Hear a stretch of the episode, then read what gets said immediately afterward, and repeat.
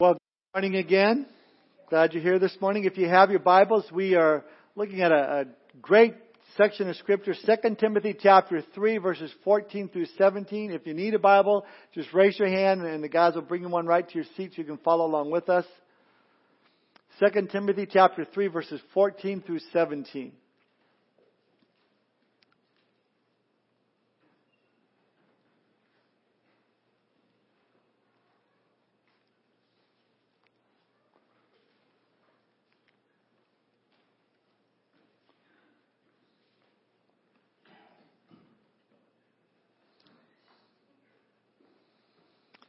All right, starting in verse 14, the apostle Paul writing to Timothy, he says, But you must continue in the things which you have learned and been assured of, knowing from whom you have learned them, and that from childhood you have known the Holy Scriptures, which are able to make you wise for salvation through faith which is in Christ Jesus. All Scripture is given by inspiration of God and is profitable for doctrine, for reproof, for correction, for instruction in righteousness, that the man of God may be complete, thoroughly equipped for every good work. The title of my study this morning is The Amazing Word of God. Let's pray. Father, we thank you for this opportunity to gather together this morning, Lord, and to be able to be in your word and to know, Lord, how powerfully you speak through your word. And we pray, Lord, that as we gather, Lord, that we would have open hearts to receive all that you have for us this morning. We pray, Lord, if there's anyone that has joined us this service that does not have a relationship with you, they don't have their sin forgiven, they're not born again, Lord, would you especially touch their heart today, Lord, that they would come to know you as Lord and Savior. We thank you, Lord, for the power that's in your word, Lord, as you speak to our hearts this morning. We pray your blessing upon our time. We commit it to you. In Jesus' name we pray. Amen. Well, I found a list of signs, top 10 signs that you may not be reading your Bible enough. Number 10, the pastor announces the sermon is from the book of Genesis and you have to check the table of contents. Number 9, you think Abraham, Isaac, and Jacob may have had a few hit songs in the 60s, like Peter, Paul, and Mary. Number 8, you open up to the Gospel of Luke and a World War II savings bond falls out. Number seven, your favorite Old Testament patriarch is Hercules. Let that one sink in for a minute. Number six, you're frustrated because Charlton Heston isn't listed in either the concordance or in the table of contents. Number five, a small family of woodchucks has taken up residence in the Psalms of your Bible. Number four, you catch your kids reading the Song of Solomon and you demand, who gave you that stuff? Number three, you think the minor prophets work in the quarries. Minor prophets. Number two, you keep falling for it every time the pastor tells you to open your Bibles to the book of Hezekiah. No book of Hezekiah, guys. Really? No. And the number one sign you may not be reading your Bible enough, your kids keep asking too many questions about your usual bedtime story of Jonah, the shepherd boy, and his ark of many colors.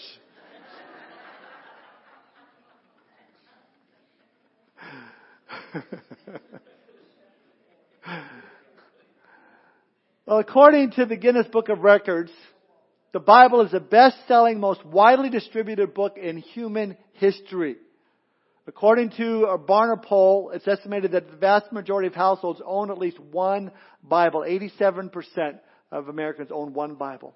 Even those hostile to the Bible, 62% of Americans have one in their home. And another 67% of those households that are skeptics own a Bible. Now in a household that typically owns a Bible, the count is three Bibles per household. And homes like yours and, and mine, perhaps you, you may own more than three Bibles. Maybe you keep taking them from the church and they're stacking up in your living room, but that's great. That's great. But what about reading the book? Well, 75 million Americans say it's important to read. My question is, how many that say it's important to read actually read the book? It was the late Charles Colson who described the Bible this way. The Bible, banned, burned, beloved, more widely read, more frequently attacked than any other book in history. Generations of intellectuals have attempted to discredit it. Dictators of every age have outlawed it and executed those who read it, yet soldiers carried into battle, believing it more powerful than their weapons. Fragments of it smuggled into solitary prison cells have transformed ruthless killers into gentle saints. What I want to do this morning is to look at how Paul gives us three reasons why we need to continue on in God's amazing Word. If you're taking notes, we're going to see three things. Number one, because the Scriptures lead to salvation. Number two, the Scriptures are true and dependable. And number three, the Scriptures are profitable. Why do we need to continue in, in the amazing Word of God? Because number one, the Scriptures lead to salvation. Look at verse 14 and 15. But you must continue in the things which you have learned and been assured of, knowing from whom you have learned them. And that from childhood you have known the Holy Scriptures, which are able to make you wise for salvation through faith which is in Christ Jesus. Now here Paul is referring to Timothy as, as being Timothy's teacher, but also we see Timothy's mother and grandmother also taught Timothy the Word of God. I mean, isn't that an awesome thing? You moms and, and grandmoms take heart. Pastors aren't the only ones that can teach the Bible. You are Bible teachers. You're given the responsibility to teach your children the Word of God. That's the best investment you'll ever make in your child or grandchild's life to teach them the Bible. Timothy had a godly grandmother and a godly mother and he learned the scriptures from the time since he was a child. They just didn't teach him facts about the Bible or specific little good stories that, that you find, uh, but they gave him assurance and spiritual understanding, Timothy knew for himself the truth of the Word of God. He didn't depend on others to defend the Word for him. And I think what a blessing that would have been to be raised in a home where your mom and your grandmother's always teaching you the Word of God, bringing scriptures to your mind. I, it was never that way for my home. We were taught religion, but not the Word of God. But to have a, the blessing of, of having someone teach you the Word. Paul here again in verse 15 says, Timothy, from childhood, literally from a young infant, you have known the Holy Scriptures. Listen, I believe the only place that we can know the truth about God, about heaven, about hell, about eternal life, about salvation, about spiritual things, is in the Holy Scriptures.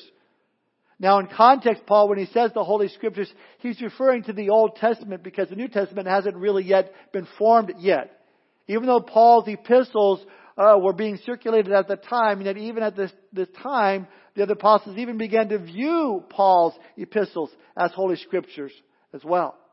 In fact, Peter mentioned it in 2 Peter chapter 3 verse 15 and 16 when he says this, considering, consider that the long suffering of our Lord is salvation, as also our beloved brother Paul, according to the wisdom given to him, has written to you, as also in all his epistles, speaking in them of these things, and which are some things hard to understand, which untaught and unstable people twist to their own destruction, as they do also the rest of scriptures. See, Peter recognizing that Paul's writings are compared to the rest of scriptures. I think it's a little bit funny that he says they're a little bit hard to understand, okay? You know, Paul being the intellectual, the brainiac, and Peter being the fisherman. He's going, I confess, okay, Paul's pretty deep, but, but, but it's, it's scriptures. Now here's the thing. I think the best way to describe the Bible in one word would be the word unique. Unique. Because the definition of the word unique in Webster's is, is it's one of a kind, having no equal. That's our Bible. The Bible is unique. It's one of a kind. It has no equal. It, it, it's, the Bible is unique in that God has revealed Himself to us through the Bible, through His Word. And in order to come to know God and to discover God and understand God, one must do so through the Bible. I mean, you can't just throw the Bible into the corner of the room and say, I'm going to go out to the forest and, and I'm going to find God in the stars. Now the heavens do declare the glory of God, but they don't do in great detail describe the God who loved me and gave his son to die on the cross for me that, that I can be as a sinner born again and forgiven of my sin. You can't get that from studying the stars or from out, know, looking at the trees. Yes, Creation declares the glory of God, but the Bible is the fullest and complete revelation of God that we possess. That's why it's so vitally important for our spiritual life that we study God's Word. And that's also why Christians literally in the church have laid down their lives to, to put the book, to put God's Word in a language for the people so that they can understand. John Wycliffe was the very first to translate the scriptures into the English language. Here's a picture of John Wycliffe's handwritten manuscript of John 1 1. Just, just, it's beautiful. See, John, he wanted to get the Word of God back into the hands of the common people, into their own na- uh, native language, and he did so in 1382 when he translated the Bible into English, which infuriated the Pope and the Roman Catholic Church at that time because the, ba- the Bible was, was written in Latin, and they claimed that only the priests and only the hierarchy in the Roman Church could understand the Scriptures and explain them to the common people. That you just couldn't read it for yourselves, you know, you know, which, which they did that in order to propagate and place all sorts of burdens upon the people. So infuriated by Wycliffe's teachings and his translation of the Bible into English that 44 years after uh, Wycliffe had died, the Pope had ordered his bones dug up, crushed, and scattered in the river. But then came John Huss. John Huss actually uh, actively promoted Wycliffe's ideas that people should be to read the Bible into their own language, and that they should oppose the tyranny of the Roman Church to threaten anyone possessing a non-Latin Bible with execution. When John Huss was burned at the stake in 1415 with Wycliffe's manuscript Bibles used as kindling for the fire itself. But I love the last words from John Huss were that in 100 years, God will raise up a man whose calls for reform cannot be suppressed. 100 years later, 1517, Martin Luther nailed his famous 95 Theses of Contention into the church at Wittenberg. The prophecy had come true. His 95 Theses of Contention was a list of 95 issues of heretical theology and crimes of the Roman Catholic Church. So why were these men so passionate about getting a Bible into the hands of common people, putting it into their own language? Because they knew what Paul says here in verse 15, that the Holy Scriptures are able to make you wise for salvation through faith which is in Christ Jesus. In other words, the scriptures can't save you, but the scriptures are the avenue in which, by which we come to know the Savior, and then through faith we believe in Him and we trust in Him. Let me say this again. The Bible can't save you, but it's the avenue by which we are saved. There are many people that, that have read the Bible, but if they don't repent and come to Jesus Christ and commit their life to Him, the knowledge of the Bible doesn't do them any good. Knowledge of the Bible is not the goal when we come together for Bible study. It's knowledge of God. It's a saving knowledge of Jesus Christ. Jesus said to his disciples, or rather, not to his disciples, rather to the religious leaders of his day in John 5, 39 and 40, he says, You search the scriptures, for in me you think that you have eternal life, and these are they which testify of me, but you are not willing to come to me that you may have life. You search the scriptures, you're looking, but you don't see me and you're not willing to come to me so you can have eternal life. Listen, if your Bible study is not leading you in faith in Jesus Christ, helping you grow in your faith in Jesus Christ, then something is wrong. The purpose of, of the scriptures to lead us to salvation and faith in Jesus Christ. Now let me say this before we move on.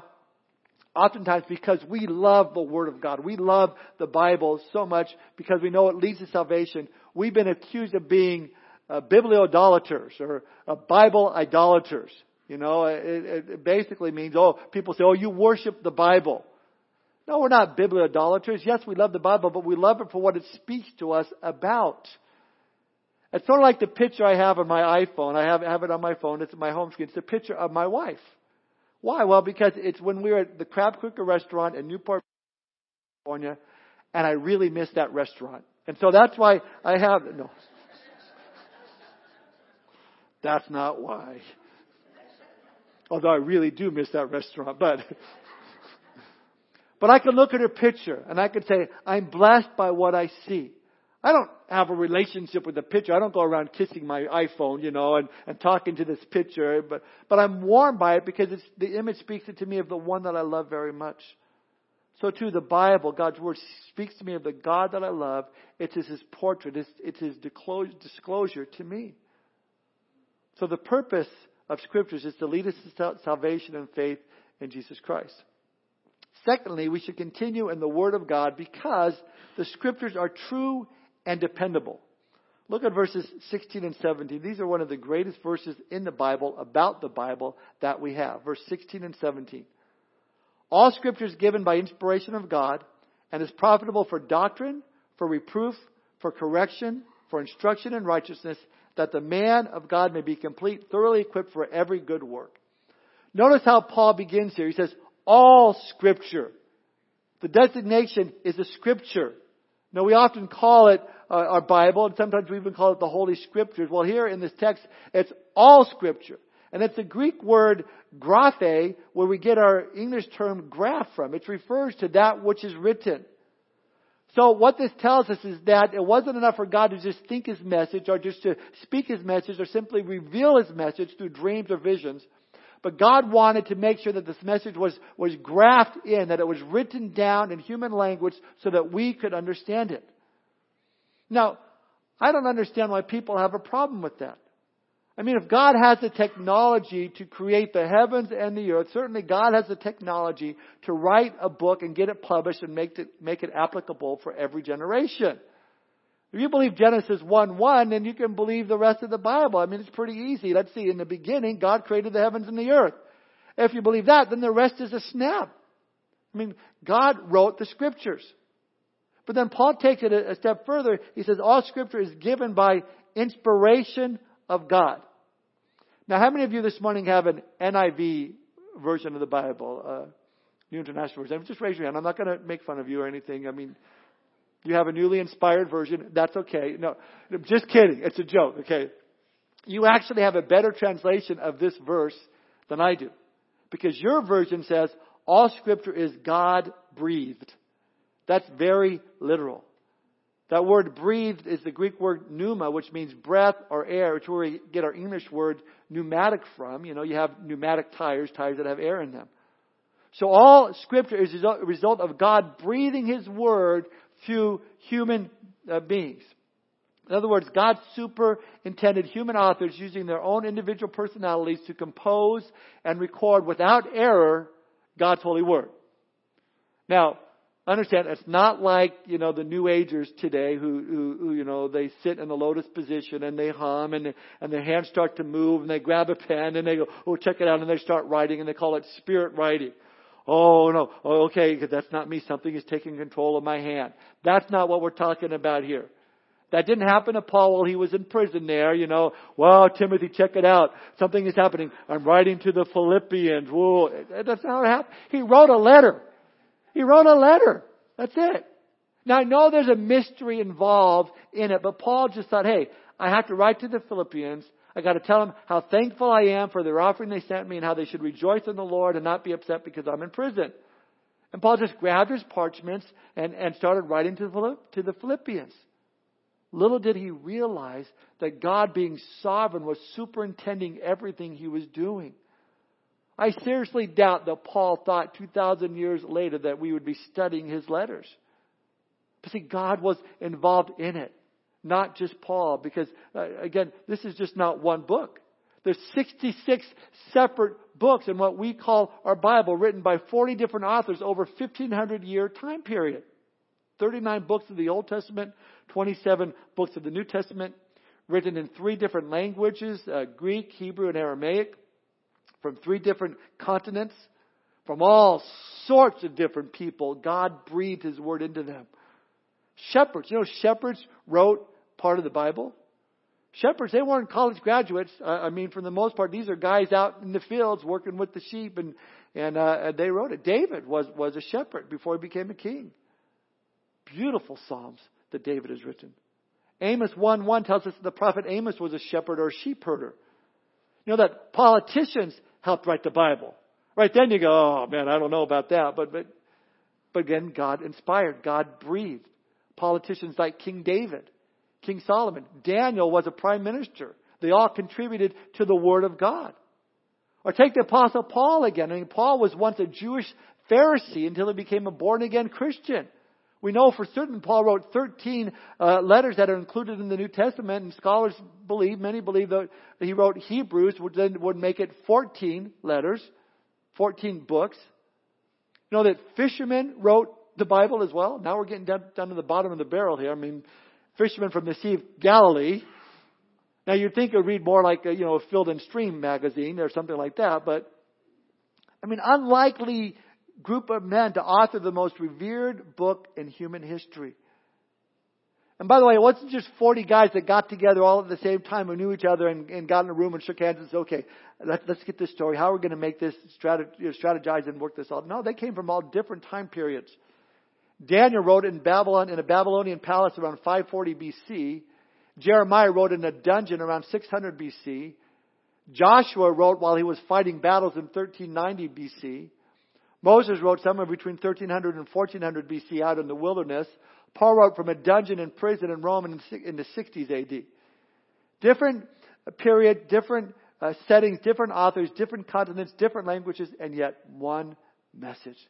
That we can know God through His Son, Jesus Christ. That we can have our sin forgiven through His Son, Jesus Christ.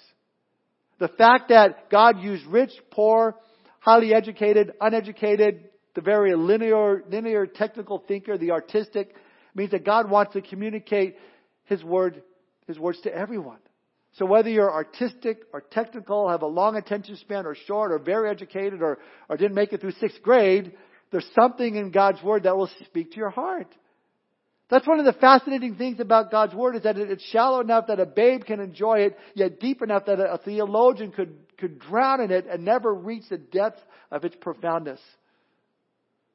So how do we know that the Bible is true and dependable? Let me give you four other ways, other than it's God, God breathed, four other ways to know that the Bible is true and dependable. Number one, because you can prove it historically.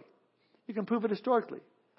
I mean, it has survived against all odds, against several factors that would threaten to destroy it.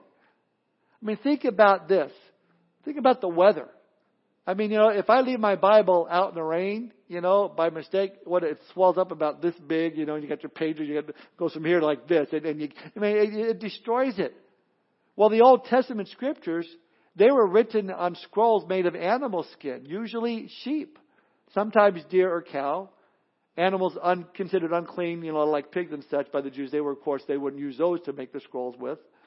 But when the entire Pentateuch, the, the first five books of the Old Testament was present on a scroll, it's called the Torah, and the entire Torah scroll, that's completely unraveled, is over 150 feet long. Crazy. And most sheep, what are they, two to three feet long? So it took an entire flock of sheep to make just one Torah scroll. That's a lot of sheep, let me tell you. Then it went from animal skins to something that would last much longer, papyrus made from the pith of a, a pith of a papyrus plant. I'm sure that made the sheep very, very happy. Was long before paper was ever invented. Why? So that the Bible wouldn't be destroyed by weather. It would stand the test of time from weather. Neither was the Bible destroyed by persecution. I think we all know about the Roman emperor's persecution against the early church. How that from the second to the fourth century, there was such an all-out desire to destroy Christianity by the Roman Empire that seven million graves and 900 miles of catacombs are still visible in Rome today and attested at a horrible time of persecution. We know Caesar started, Caesar Nero started in 64 AD. He decided to take Christians alive, tie them to poles, pour hot pitch over them, and use them as living torches until they burned to death in his garden to light up his parties that they would blame the Christians on the fires in Rome, and that led to a series of persecutions against the church, so that by 303 AD, Diocletian, the Roman Empire, said that anybody caught with a copy of the Bible would be killed. Scriptures were burned, churches were destroyed, but the Bible lived on. The Bible survived. I've always smiled at the story about Voltaire, who in the 1700s this French atheist said, I predict within 25, 25 years there will be no Bibles on earth and Christianity will have disappeared. I smile because within 40 years of that prediction, his home was used by the Bible Society to distribute the Bibles throughout all of Europe. He was gone, but man, the Bibles continue on. I love God's sense of humor.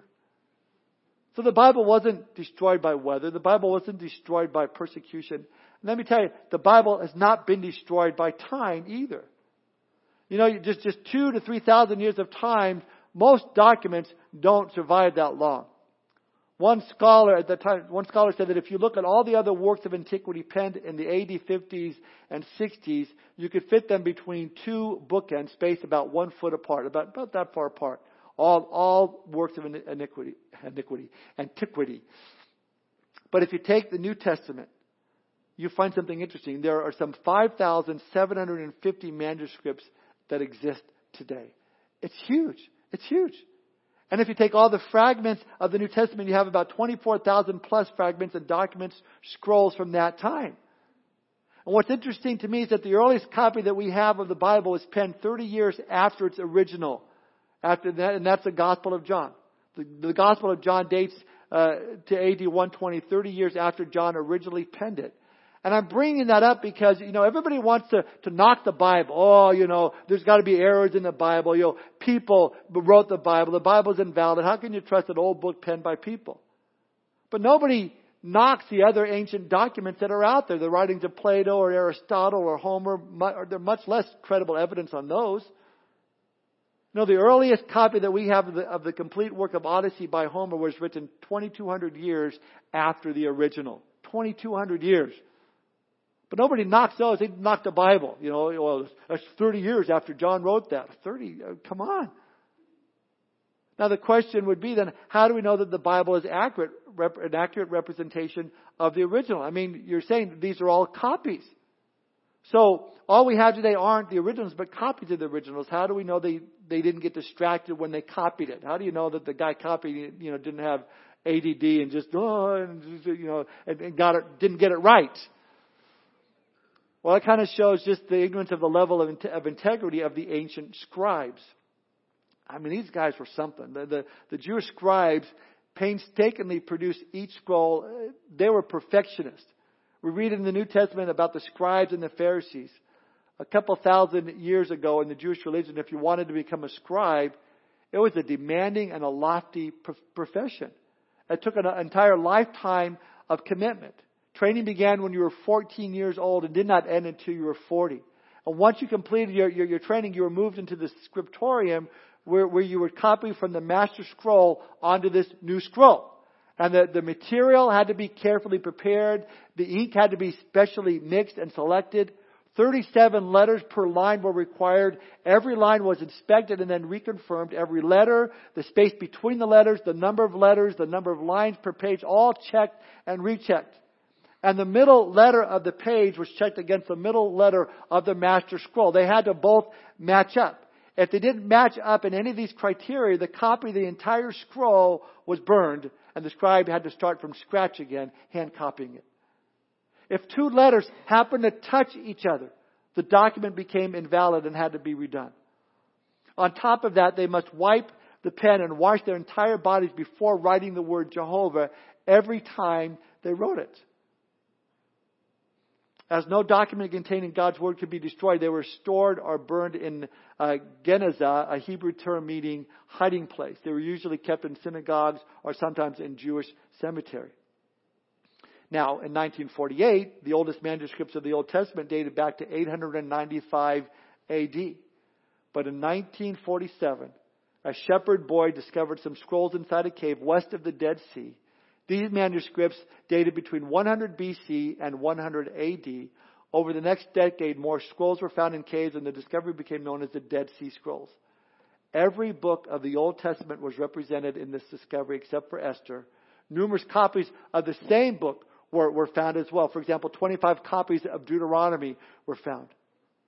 So all you have to do is take the oldest manuscript we have before the finding of the Dead Sea Scrolls and compare them with the Dead Sea Scroll documents, which represents, you know, hundreds of years in a time gap, and look at the copies and you find there is no difference. An incredible consistency of accuracy. So, scriptures are true and dependable because you can prove it historically. The Bible wasn't destroyed by weather, persecution, or time. Number two, the Bible is true and dependable because you can prove it archaeologically. See, what archaeological, archaeologically, you know what I'm saying, what it does for us is it substantiates or authenticates the Bible's historical accuracy. I mean, if we can't believe what the Bible says about the cities, about the leaders, about the people, how in the world can we trust it for, for anything else, especially our salvation? We would not be able to, and so we will see the Bible is very accurate historically speaking because you can prove it archaeologically. Now, I've noticed over the years that anybody who's ever tried to make an attack on the Bible on, on archaeological grounds, they, they've really come up short. They, they've, they've failed. In fact, some have even converted to Christianity because of it. Like the story of Sir William Ramsay, a British archaeologist skeptic who said that Luke was a fraud, that he didn't write the Gospel of Luke, and that the book of Acts was inaccurate. He spent 30 years of his life trying to disprove that, even traveling to Greece and Asia Minor to dig. So he dug, looking at the names and the places that Luke wrote about and discovered not only was Luke accurate, but he shocked the academic world when Sir William Ramsay said Luke is one of the most accurate and best historians of all times. I love that. And shortly he gave his life to Jesus Christ. Over in Jerusalem, there's a pool. It's now just a hole in the ground, but it's called the Pool of Bethesda. John chapter 5 says that this pool had five porches and there was this, the moving of the water and the people that would lay sick and waiting for that angel to stir up the waters and that was a tradition they had going on. The problem was that place is only mentioned in the Bible.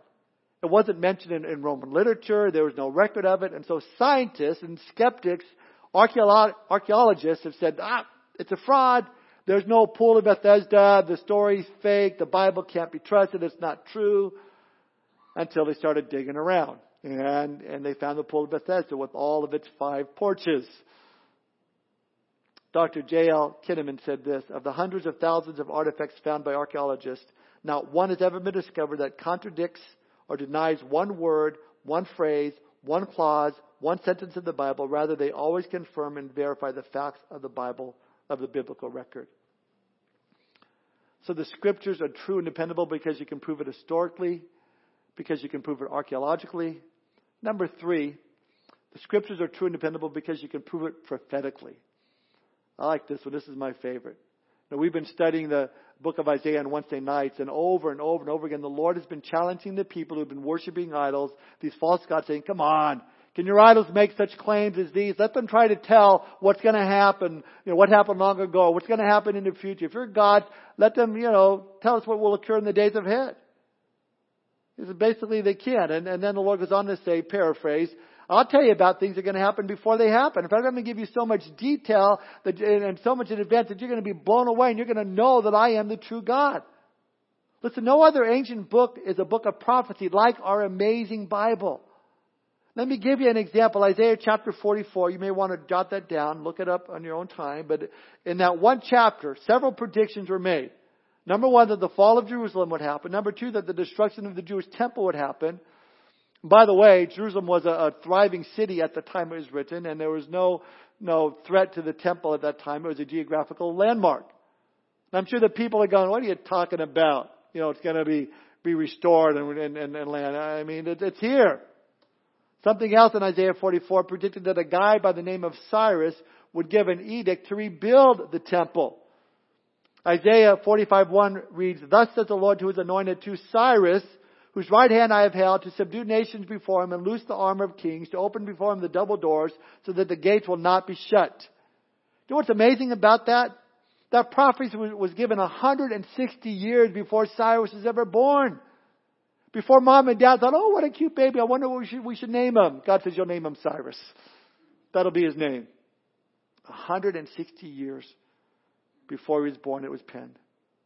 Do you know the odds uh, the odds of Isaiah's prophecy coming true? 1 in 10 to the 14th power.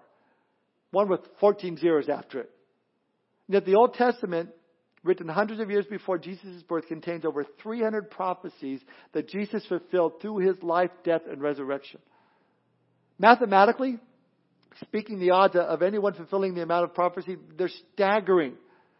This is such an amazing thing that many years ago, the late Dr. Peter Stoner, a mathematician and chair of the mathematics department at Westmont College in the 1950s, wrote a book called Science Speaks, and it gives the odds of Jesus fulfilling prophecy. And he says that the mathematical probabilities, he says, we find that the chance that any one man in history could fulfill just 48 prophecies to be 1 in 10 to the 157th power. That's huge. Now I want you to realize how staggering this is. Let's say, and I've used this illustration before, you take the entire state of Texas and you fill it with, you know, two feet high with silver dollars. And you mark one of the coins with this bright red and, and, and you throw it in the middle of the state someplace, you know, and you blindfold a guy and let him walk through the entire state of Texas. The odds of him finding the right silver dollar that you picked would be 1 in 10 to the 17th power. Let's take it a step further. Let's take the whole United States of America. Let's fill it with two, two feet thick of silver dollars. Pre-mark one coin. Blindfold a man. Let him find the one pre-selected coin. The odds would be one in tenth to the 18th power. Just one more. Let's take it bigger. Okay, let's take the continent of Africa and Asia, two feet thick with silver dollars, pre-select one, have somebody blindfolded find it one in ten to the 19th power. According to Stoner, the odds of one man fulfilling 48 prophecies that would be completely out of his control, like where he'd be born, what lineage he would be from, what house he'd be from, etc., the odds would be 1 in 10 to the 157th power.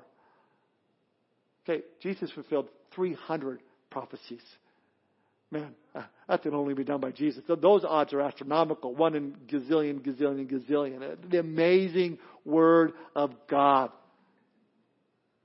So, Scriptures are true and dependable because you can prove it historically, archaeologically, prophetically. Finally, the Scriptures are true and dependable because Jesus said so. That's the bottom line. I mean, Jesus quoted the Old Testament right around 64 times. And each time he pointed out or rested upon that it was the Word of God that he referred to. Jesus in Matthew 19 affirmed that God created man from nothing and placed him in the Garden of Eden. Matthew 19, 14, 15. He says, Have you not read that he who has made them at the beginning made them male and female and said, For this reason a man shall leave his father and mother and be joined to his wife and the two shall become one flesh. Matthew 24, Jesus affirmed that there was a literal flood that covered the entire earth as judgment came upon the earth. Matthew 27, uh, 24 verse 37 through, through 39. But as the days of Noah were, so also the coming of the Son of Man be. For as in the days before the flood they were eating and drinking, marrying and giving in marriage until the day that Noah entered the ark, and did not know until the flood came, then took them all away, so also will the coming of the Son of Man be. Jesus spoke of Sodom and Gomorrah as a fact. He spoke of manna coming down from heaven as a fact. In Matthew 12:40, Jesus even affirmed that Jonah was swallowed by a big fish. For Jonah was three days and three nights in the belly of a fish, so will the Son of Man be three days and three nights in the heart of the earth. So scriptures are true and dependable because you can prove it historically, archaeologically, prophetically, and because Jesus said so. So the three reasons why we need to continue in God's Word, the Scriptures lead to salvation, the Scriptures are true and dependable, and finally, number three, the Scriptures are profitable. Look again at verse 16. All Scripture is given by inspiration of God and is profitable. I like that word profitable. It means useful. Another way of looking at it is it's sufficient. It's not only His divinely inspired word, but it's a sufficient word. There's been so much attack against the sufficiency of scriptures all throughout the ages and, and, and even more so in the days in which we're living. Christians who believe in the inerrancy and the infallibility of the Bible as the Word of God have been under attack and criticized and scrutinized lately like never before in this generation. And sadly, there are many that are falling prey and giving in to rejecting the inerrancy of Scripture because society doesn't like what the Bible says. We don't like what what the Bible says about marriage, about homosexuality, about divorce. So, well, now we're saying, well, the Bible has a few errors in it. Uh, Paul didn't really mean what he said when he said this, and, and Jesus really didn't mean that, and, and, and they're questioning the scriptures. And now I would think, okay, this is something that maybe in the world that you'd hear about. But this is happening in seminaries throughout the United States. It's sad. Paul put it this way in Romans 3 4. Let God be true and every man a liar. Listen, we must believe in the sufficient, inerrant Word of God, that the Bible has everything we need for life and for godliness. There'll be those, those that say, well, the Bible doesn't tell me how to fix my car. I say, don't be stupid, okay? I mean, it's not there to tell us how to fix our cars. But when it comes to your emotions and to your mind and your soul and your heart and how a husband should love his wife and how a wife her husband, it's there. When it comes to how we should raise our children, how we should view people who mistreat us, when it comes to, to, to, to growing up, I mean, it's all there. The Bible speaks to us and it speaks very clearly. And we must obey and we must believe that it's sufficient to meet all of our needs. Because if the Bible isn't enough to help you, then there's nothing else that, that can. And, and let me tell you, let me, let's close with these last two verses. Let me, let me read them one more time. Look at verse 16 again.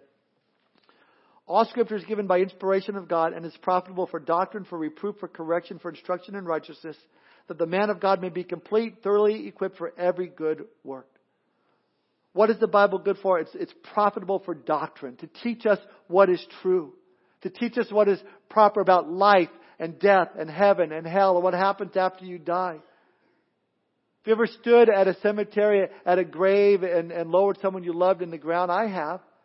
And not only that, I've stood by many other graves, and I tell you what, in a moment like that, you don't need any guessing.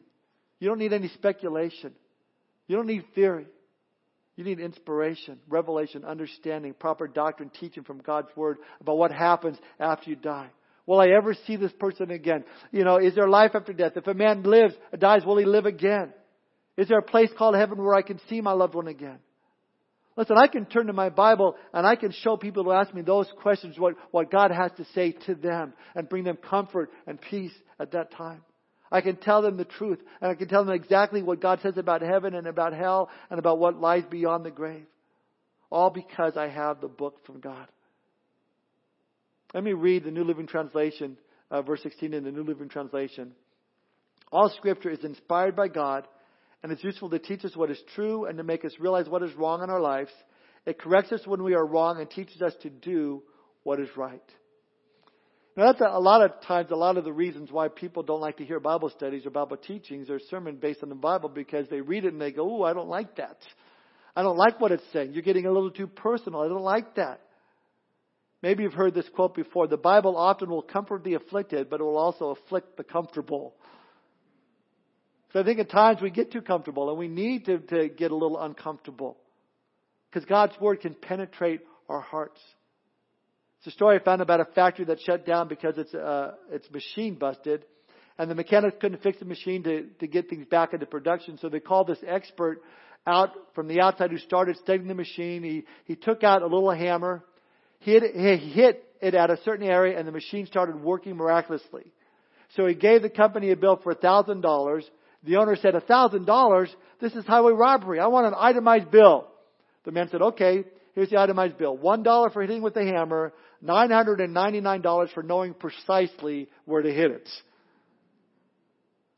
I tell you honestly, you can read your Bible many, many, many times, and I have for many, many years, but I tell you, I can still open up God's Word, and suddenly the Holy Spirit will, will, with something to show me, and bang, bang, that silver hammer is going to come down upon my head. I'm going to go, ooh, ouch. That's correction.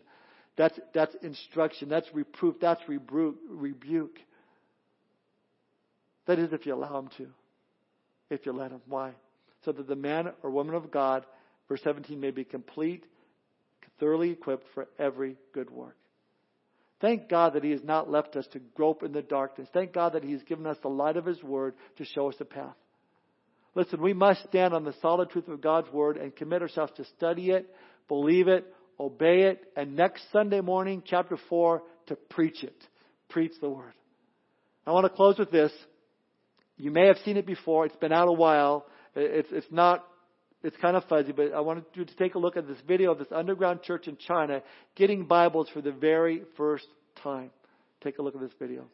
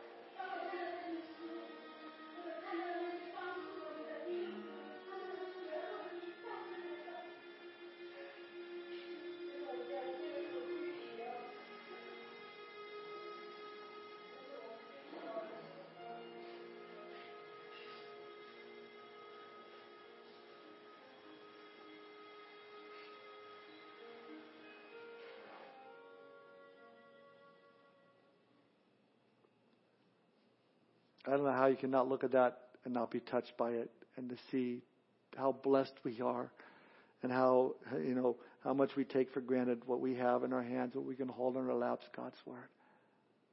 Let's pray. Father, we thank you for this time this morning, Lord. We thank you because you are the God of your word, Lord, and you speak through your written word to show us how to live, how to love, how to have eternal life, how to be saved, how to live a life pleasing to you, Lord God. Lord, your word has all the answers. We thank you for it. Father, help us all to be students of your word. Lord, even if we've never read it before, Lord, help us to make a commitment in our hearts even this morning that we will read it and seek you and learn from you. Thank you, Lord God, that we live in a country where we can have these Bibles, Lord. We don't have to fear of it being taken away from us. Lord, we live in a time where it's written in a language that we can understand. Lord, we live in a place where we can see it is true. It's truly inspired through you. So, Lord, we thank you. Father, we thank you for this time. We praise you for it. In Jesus' name we pray. Amen.